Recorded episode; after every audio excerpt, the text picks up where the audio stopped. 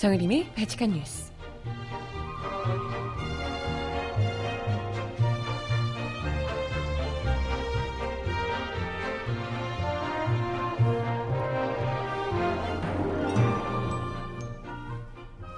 여러분 안녕하세요. 바칙한 뉴스 정혜림입니다. 이명박 정부 시절 원세훈 국정원장이 김대중 노무현 정부의 대북 정책에 흠집을 내기 위해서 NLL 대화로 검토라는 내용의 문건을 작성해서 이 대통령과 참모들에게 보고한 것으로 드러났습니다. 이 문건이 2012년 대선 때 청와대 외교안보 수석실에서 외부로 유출돼 노무현 대통령이 NLL을 포기했다라는 새누리당 공세로 이어졌던 것으로 확인이 됐다고 하네요. 한마디로 그 모든 NLL 공작이 청와대에서 국정원과 청와대 공작에 의해서 실시가 됐고 그리고 행동대장으로 나선 것이 새누리당 의원들이었다는 거. 허, 무시무시하다. 알고는 있었지만 진짜 음, 실제로 이렇게 증거까지 나오니까 더 소름 돋죠? 음악 듣고 와서 오늘 이야기 함께 나눠봅니다.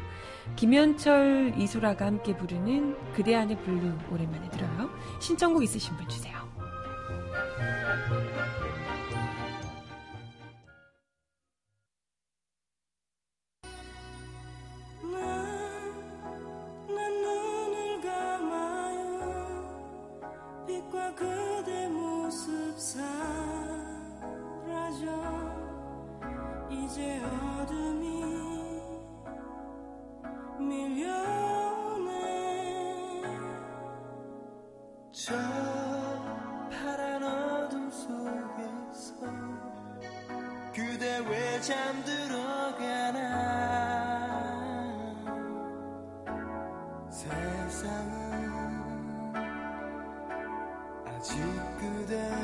곁에 있는데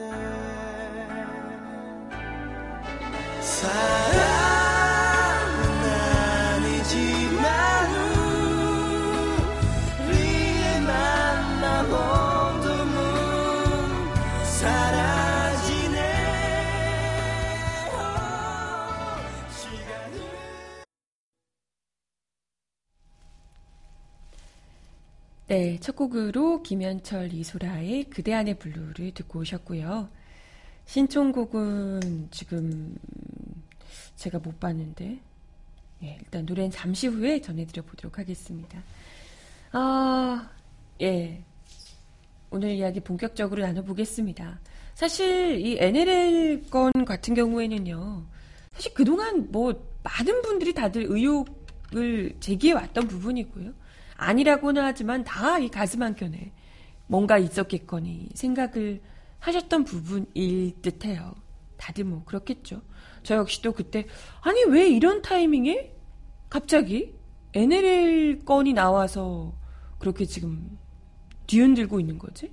이런 생각을 좀 의심을 했었고요. 거기에 같이 뭐 휩쓸려서 그게 아니다 어쩌다 얘기하고 있는 그때 당시에 야당 현 여당이지만 그때 당시에 야당 의원들이 보면서.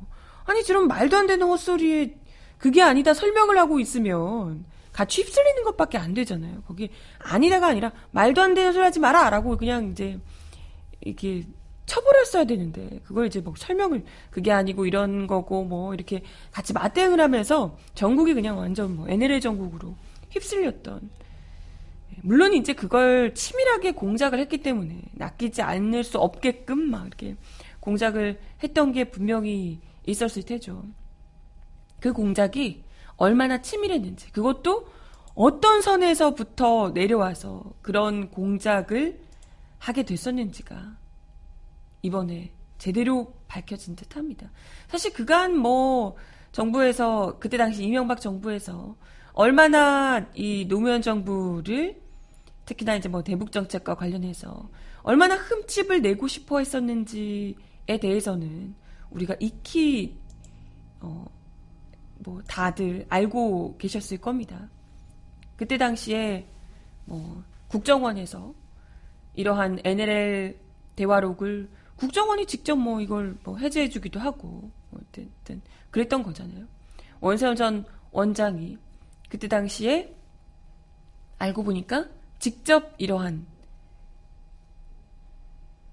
김대중 노무현 정부를 비판하기 위한 흠집을 내기 위한 종류로 남북 대화 남북 정상 회담 대화록을 이제 검토해서 이러이러한 뭐 내용으로 어떻게든 이제 뭐 흠집을 내보자 이런 계획을 세웠다는 것이 이번에 드러난 겁니다. 국정원 개혁발전위원회에 따르면 어제 국정원 산하 청, 적폐청산 TF의 진상조사 결과를 담은 보도자료를 냈는데요. 원세훈 전 원장이 김대중 노무현 정부의 남북정상회담 결과물인 6.15 14선언 문제점 전파 등 전 정부 대북정책 비판 목적으로 2009년 5월 4일 남북정상회담 대화로 검토라는 제목의 10쪽짜리 보고서 작성을 지시한 사실을 확인했다고 밝혔습니다. 이걸 보고 이걸 비판하기 위해서 너네가 이걸 검토를 해봐라 라고 지시를 했다는 거예요. 노무현 정부 말기인 2008년 1월에 국정원이 2007년 2007 남북정상회담 회의록을 책자 형태로 생산하고 1급 비밀로 지정했던 바 있는데요. 그런데 이명박 정부 국정원이 2009년 3월에 이 회의록을 2급 비밀로 낮추고 2개월 뒤에 원세훈 원장이 이를 토대로 남북 정상회담 대화록 검토 보고서 작성을 지시한 겁니다. 이것도 지금 뭐 말이 굉장히 많았죠. 이건 특히나 다른 문제보다도 지금 뭐 뭐만 비판하면 다 뭐 국가 안보에 뭐가 문제가 되고 이런데 이런 거야말로 진짜 정상회담록이잖아요. 회담록인데 이거야말로 정말 이건 국가 안보에 그것도 나라의 실리에 정말 이건 뭐 알려지면 문제가 될 수도 있는 이게 국가 간 정상회담에서 직접 이렇게 뭐 긴밀하게 주고받으며 외부 외국 타국이 알면 안 되는 내용이 있을 수 있는 거잖아요. 굳이 알아도 좋을 것 없는 이런 내용이 있을 수 있는 건데 이걸 굳이 회의록을 그것도 정상회담록을 비밀로 2급 비밀로 1급에서 2급으로 낮추고 이거로 이제 까서 내용을. 이게 이게 어떻네. 그것도 일부만 발췌를 해서 마치 문제가 진짜 있는 것 마냥. 이만큼 막 부풀렸던 거잖아요. 국정원 개혁위는 이 문건에 대해서 대통령 보고용은 국가안보망을 통해 대통령 실장 그때 당시 정정기 실장 그리고 외교안보 수석 보고용은 복사 방해 용지에 출력해서 인편으로 배포가 됐다. 당시 외교안보 수석실 소속 김태효 외 대외 전략 비서관에게도 사본 일부가 한부가 전달됐다라고 밝혔습니다. 19대 대선을 당시에 닷새 앞둔 2012년 12월 14일에 기억하시겠지만 당시 새누리당 의원이었던 김무성 의원이 부산 유세를 하면서 노무현 전 대통령이 NLL을 포기했다. 라고 하면서 줄줄이 읽었던 그 노무현 전 대통령의 발언, 이것 자체가 바로 국정원의 10쪽짜리 보고서를 열람, 인용을 한 거였습니다. 그때 찌라시라고 얘기했는데, 국정원이 청와대에 올렸던 그 찌라시였다는 거죠. 아니, 1급 비밀이었던 것을 국회의원이 그것도 정상적인 방법도 아니고 마음대로 빼서 열람했다는 것도 황당하지만 그것을 또 선거에 이용해서 선거에서 그냥 대중들에게 카메라 다 찍고 있고 그런데 대중들 앞에서 그냥 그걸 읽어요. 어찌됐건 이것도 2급 비밀인 거잖아요. 2급 비밀인 내용인데 이걸 가지고 보고서를 만든 것을 그냥 줄줄이 누구의 허락을 받고 누구의 판단하에 이걸 이렇게 선거판에서 이용을 했는지 묻지 않을 수가 없는 대목이죠. 이건 엄밀히 기밀 유출이잖아요. 그죠? 국정원 계획위는 국정원이 작성한 남북정상회담 대화록 검토 문건을 정치권과 언론에 유출한 청와대 외교안보수석실 관계자를 공공기록물 관리에 관한 법률 위반 혐의로 수사 의뢰를 권고했다 합니다. 하, 근데 이게 과연 청와대 외교안보 수석실 관계자라는 그분이 판단한 것이겠느냐? 이건 절대 그럴 리가 없잖아요. 당연히 더 윗선 국정원이 그걸 보고를 올려서 어떻게 활용을 할 것인지 아마 철저하게 검토해서 지시를 더 윗선에서 내렸겠죠.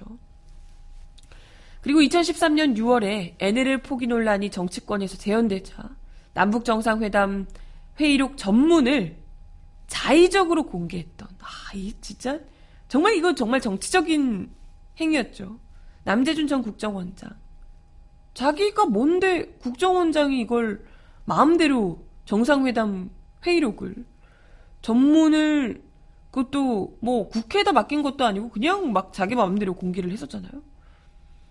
남재준 전 국정원장에 대해서 국가정보원 직원법의 비밀엄수 위반으로 경찰이 수사 의뢰를 권고했습니다. 근데 뭐 글쎄 뻔히 그럴 걸 알면서도 나중에 논란이 될 걸 알면서도 실보다 득이 더 크다라고 생각해서 아마 이렇게 공개를 했겠죠. 근데 개혁이는 그러나 김무성 의원이 남북 정상회담 대화록 내용을 부산 뉴스에서 공개한 시점이 2012년 12월에 청와대 외교안보수석실에서 대화록 보고서를 외부로 유출했다는 결론을 내려놓고서도 보고서가 어떻게 이 새누리당 의원들에게 흘러가게 된 것인지 구체적인 경위는 밝히지 않았습니다.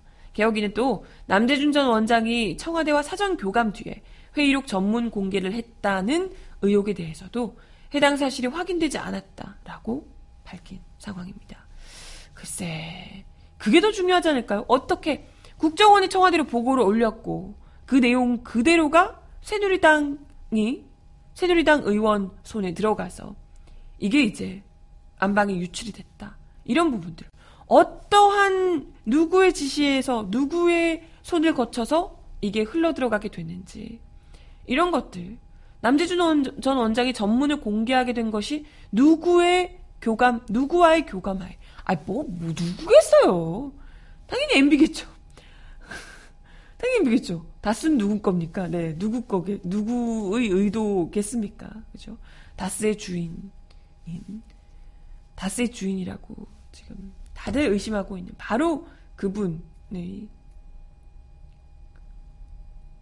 의도하에 불법 유출이 됐고 불법으로 비밀 유출을 하게 됐을 것이다.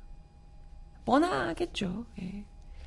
하다 하다 어떤 부풍도 안 먹히니까 아예 이제 이전 정부의 정상회담 그 비밀까지 유출하면서 이런 정부를 안보 안보하면서 안보 정부라고 이야기를 했다는 것 자체가 그죠? 진짜 안보 따윈 군사 기밀 뭐 국가 안보 비밀 이런 것 따위는 조금도 중요치 않고 오로지 자신들의 정치적 입지만 중요했던 그런 정부였습니다. 그걸 위해서 모든 걸 다 이제 이용을 했던 거잖아요.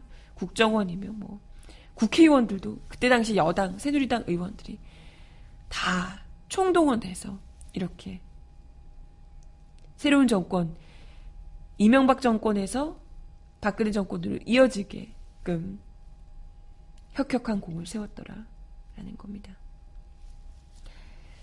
네. 음악 하나 더 듣고 와서요. 이야기 이어가 볼게요. 지금 신청곡을 뭘 주셨죠? 제가 지금 안 보이는데. 아. 에일리의 Heaven 신청하셨는데요. 네. 에일리의 Heaven 노래 듣고 오겠습니다.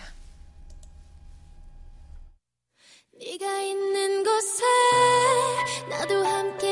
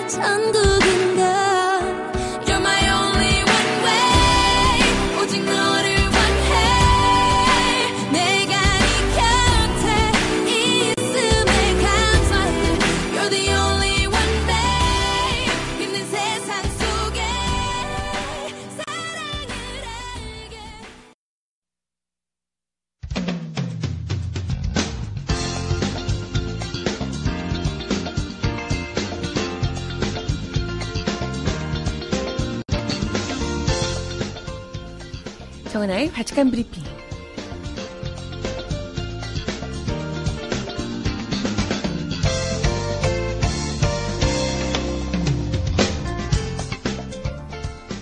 첫 번째 소식입니다.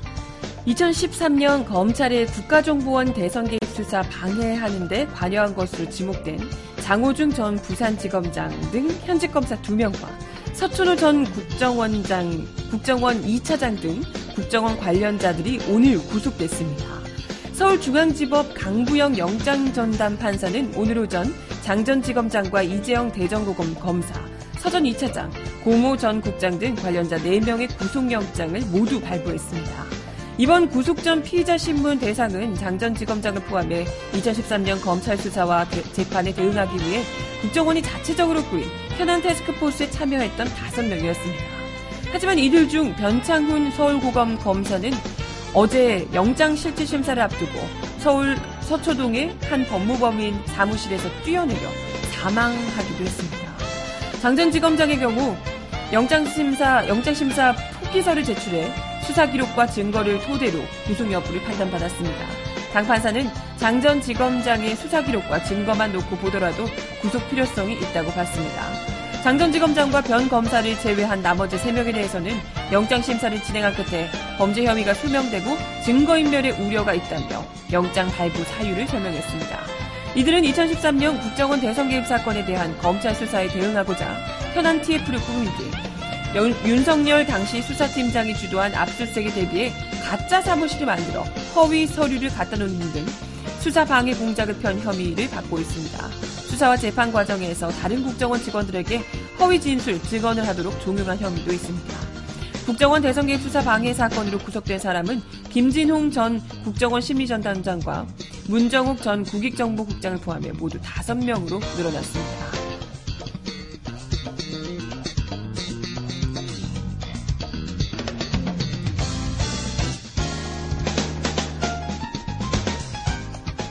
다음 소식입니다.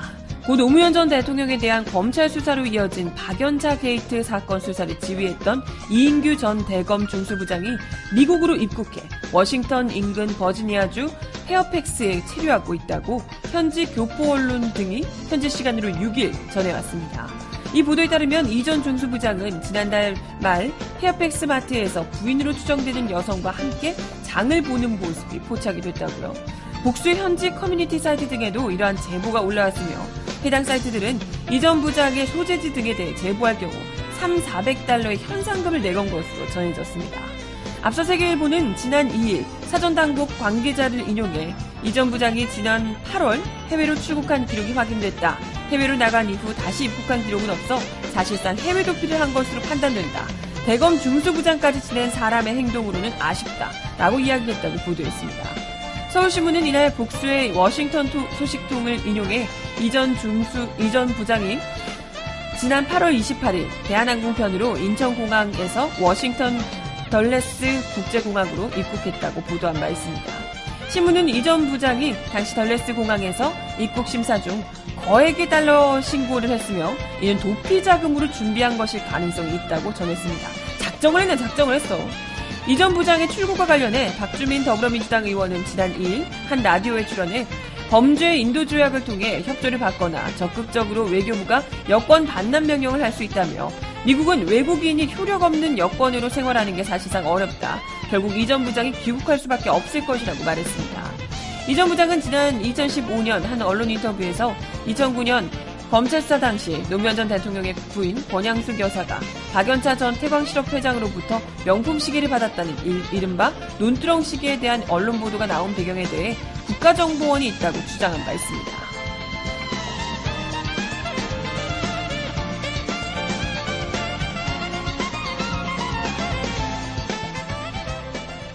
마지막 소식입니다. 이명박 정부 시절 국정원의 공영방송 장악 의혹과 관련해 김재철 전 MBC 사장이 검찰의 피의자 신분으로 출석했습니다. 김 전 사장은 어제 오전 10시쯤 조사를 받기 위해 서울 서초동 서울중앙지검 앞에 나타났는데요. 그가 출석하자 MBC 노동조합원들은 김재철 구속이라고 적힌 종이를 흔들고 김재철을 구속하라 라고 외쳤습니다. 김 전 사장은 취재진에게 제 목숨을 걸고 말하는데 언론 장악이 되어서는 안 된다 라며 MBC를 장악하려 한 적도 없고 장악되지도 않는다라고 의혹을 부인했습니다. 오 그렇게 목숨 막 걸면 안 되시는데요. 거기 그 이게 장지지겠다 뭐 이런 하신 분 장 아직 안 지셨던데. 아무튼 검찰에 따르면 김 전 사장은 국정원 관계자 등과 결탁해서 당시 MBC 시사 프로그램 PD 수첩 등 정부와 여당이 비판적인 MBC 방송 프로그램들에 대해 제작진 및 진행자 교체, 방영 보류, 제작 중단 등 불법 행위를 주도한 혐의를 받고 있습니다. 앞서 국정원 적폐청산 TF는 이명박 정부 시절 국정원이 2010년 3월 원세훈 전 원장 지시로 MBC 정상화 전략 및 추진 방안 문건을 작성했다고 발표했습니다. 이 문건에 김 전 사장 취임 앞두고 공영방송 적, 잔재 청산, 고강도 인적 쇄신, 편파 프로그램 퇴출 등에 초점을 맞춰 근본적 체질 개선을 추진하라는 내용이 담긴 바 있습니다. 이에 국정원 MBC 담당관은 2011년 4월 원전 원장의 지시로 MBC의 특정 라디오 진행자를 8월에는 MBC 출연진 중에 출연 중인 특정 문화예술계 출신 인물들의 퇴출을 유도한 것으로 나타났고 이는 청와대에도 보고된 것으로 파악되고 있죠. 이제 이분도 얼마 남지 않았으니까 김장겸 사장도 그렇고요. 이분도 이제 구속될 날 멀지 않은 것 같습니다. 음악 하나 더 듣고 올게요.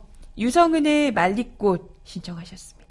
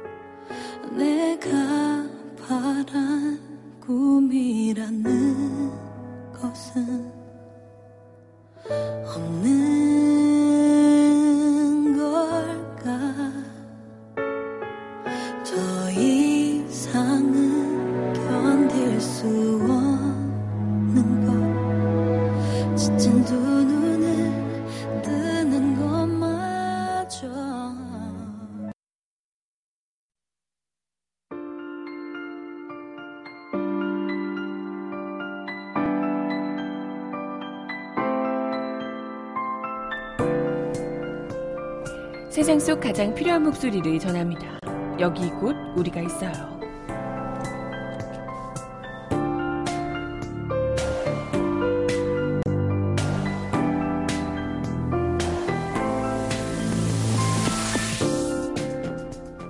법원이 트럼프 미국 대통령이 방한하는 오늘 예정된 청와대 인근의 집회와 행진을 허용했습니다. 앞서 경찰은 경우 문제 등을 이유로 시민단체들이 신고한 청와대 행진과 집회를 불허한 바 있는데요. 서울행정법원 행정 일부는 어제 평화와 통일을 여는 사람들 등 시민단체가 경찰의 집회 금지 통보를 정지해달라며 서울 종로경찰서장을 상대로 낸 집행정지 사건에서 단체 측 신청을 받아들였습니다. 이에 따라 트럼프 방안에 맞춰 열리는 도심 집회는 청와대에서 100m가량 떨어진 사랑채 동측 인도에서 오전 10시, 어, 오늘 지금 하고 있겠네요. 오전 10시부터 오후 10시까지 허용이 됐습니다. 세종로 공원 앞 인도에서의 집회가 허용됐고요. 세종로 공원에서 적선동 로터리, 적선동 로터리, 사랑채 동쪽으로 이어지는 구간의 행진도 허용이 됐습니다.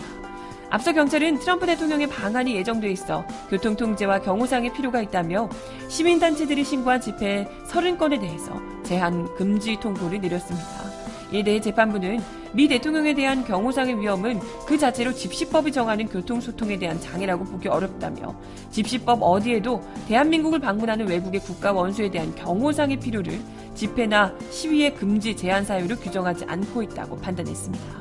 이어 이런 점을 감안할 때 헌법이 보장하는 집회 자유는 집회 시간과 장소, 방법과 목적을 스스로 결정할 수 있는 권리를 내용으로 한다며 경찰의 금지 통보로 신청인에게 회복하기 어려운 손해가 발생할 우려가 있다고 설명했습니다. 와, 대단한데? 한편 트럼프 대통령이 방한하는 오늘과 내일 서울 도심 곳곳에서 트럼프 전쟁 반대 집회가 열릴 예정입니다.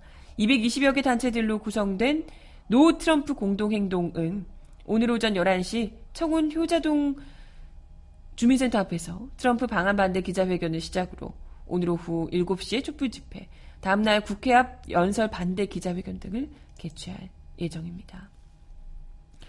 트럼프 와서 과연 무슨 얘기를 할지 다들 걱정을 많이 하시던데 일본 가서는 일본하고 그렇게 극진한 대접을 해주고 일본이랑 우리 뭐 동맹이라면 엄청 친한 척하더니 바로 일본 총리가 대량의 군사 장비를 구매할 것이다. 뭐 이러면서 노골적으로 미국산 무기 판매를 하겠다는 어, 의도를 또 드러냈다고 하더라고요. 일본 때문에 우리가 적자 엄청 보고 있다 뭐 이런 얘기를 하면서 그래 대접은 있는 대로 받지만 실리는 다 챙기겠다. 뭐 이게 뭐랄까 신사다운 척 같은 거 어차피 안 하는 양반이기 때문에 우리가 하고 싶은 얘기는 다 하겠다. 이런 노골적으로 이제 얘기 다 하겠다. 라는 태도를 보여주고 있어서 과연 우리나라에 와서도 뭐라고 할지 벌써부터 걱정스럽습니다. 어, 글쎄. 결국은 이 나라 저 나라 우리나라에도 무기를 더 팔겠다. 돈 더 뽑아 먹겠다 라는 의도를 짙게 보이지 않겠냐. 노골적으로 보이지 않겠냐. 라는 관측이 큰데요. 온갖 이제 뭐 또 국회에서도 연설도 한다고 하니까 노골적으로 아마 이런 얘기들 하지 않을까 싶은데 어, 또 걱정이네. 국회에서 그런 얘기하면 자유한국당 의원들 막 일어나가지고 막 감격에 막, 막 박수 무기 무기 너네가 사 이러는데 막 박수 치고 이러는 거 아니야? 어머 벌써 자유한국당이 난 걱정이네 진짜. 대체 어느 나라 사람들인지 모르잖아요 그분들. 트럼프 뭔 말할 때마다 막 박수 치면서 무기 너네가 다 사줄 거지 이러는데 막 박수 치고 이럴까봐 살짝 걱정이 되네요. 그죠? 아유 참 아무튼 과연 오늘 내일 뭐라고 이야기를 하고 폭탄을 던지고 갈지 여기서 문재인 정부가 방향을 잘 잡아야 할 텐데요. 음악 하나 더 듣고 와서 이야기 이어가 보겠습니다. 차희가 부르는 난 못해요. 듣습니다.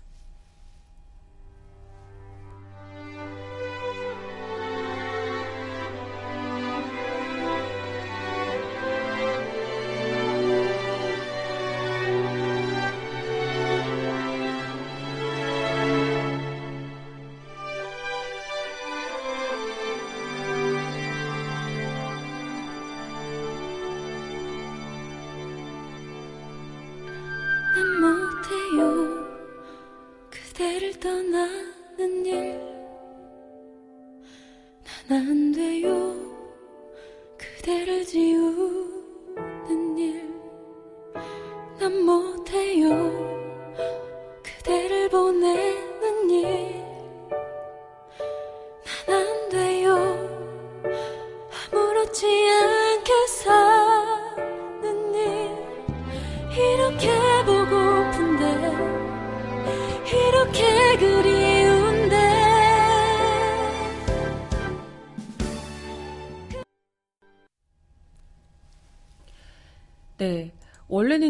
이 이야기를 제가, 어, 드리려고 했는데, 아침에 오면서 기사 찾으면서, 아, 이 이야기를 꼭 드려야지 했다가, 사무실 와서 순간 까먹었어요. 그래서 약간 코너가 좀, 예, 여기 있어요. 이 코너를, 예, 이 이야기를 드리려고 했는데 깜빡했습니다.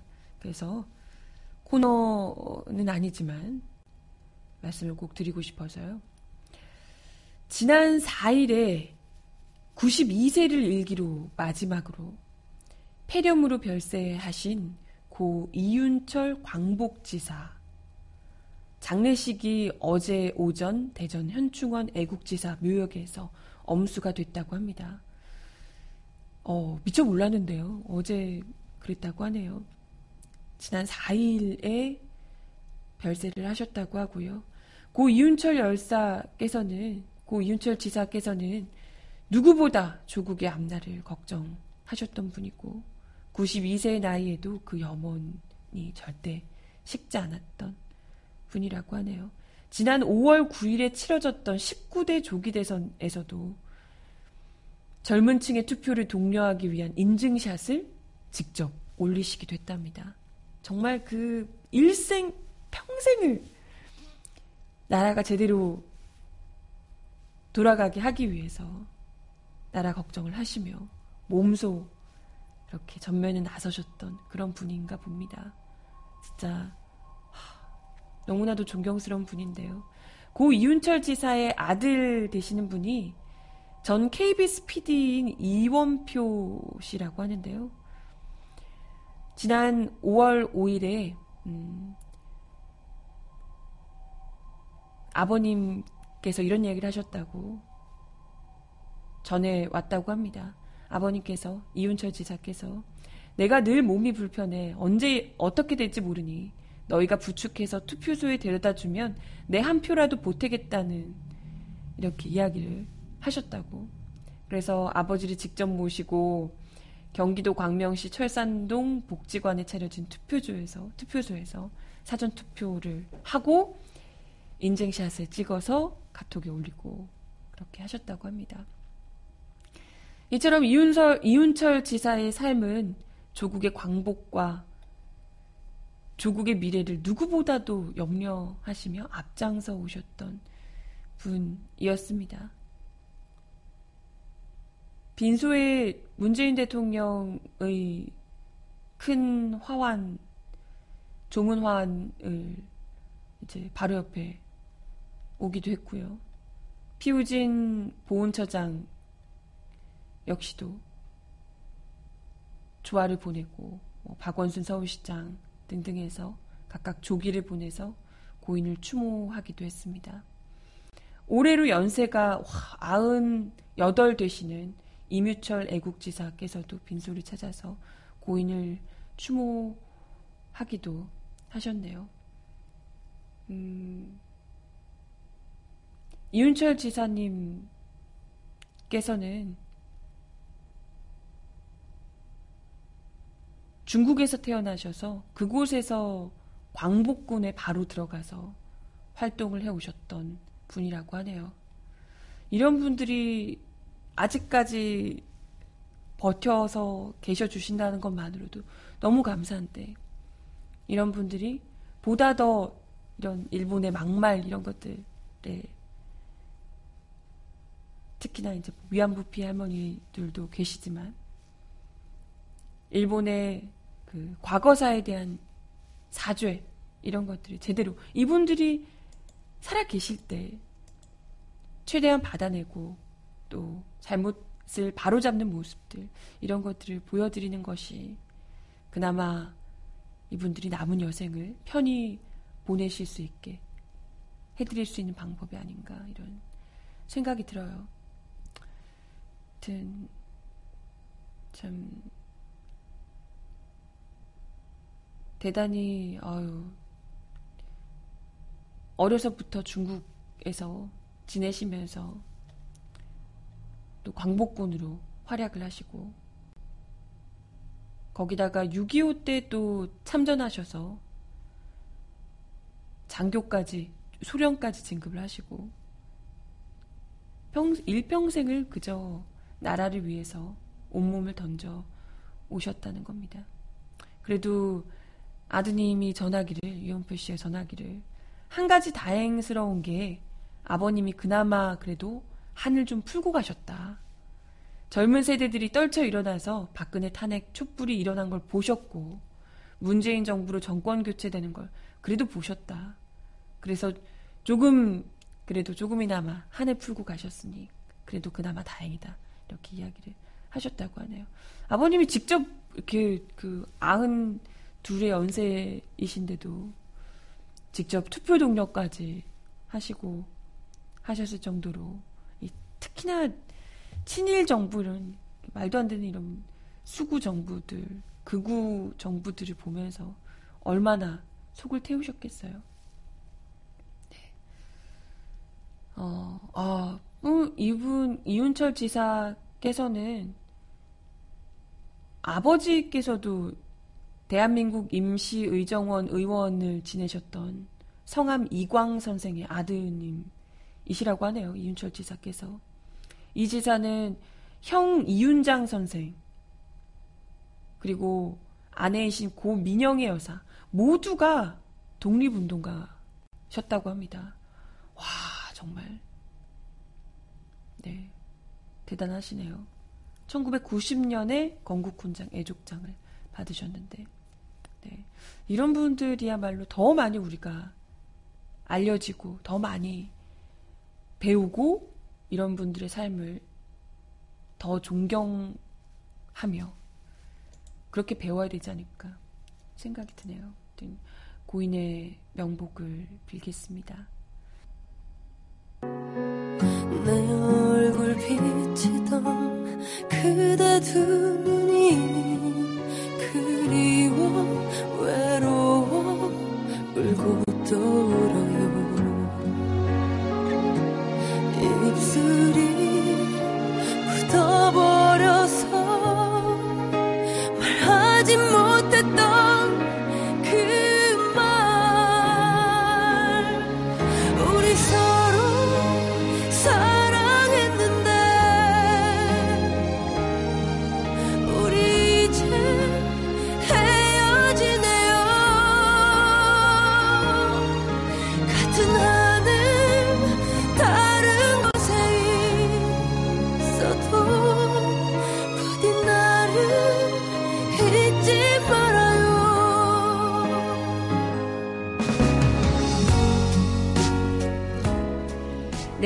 오늘도 발칙한 뉴스 함께 해주셔서 감사하고요.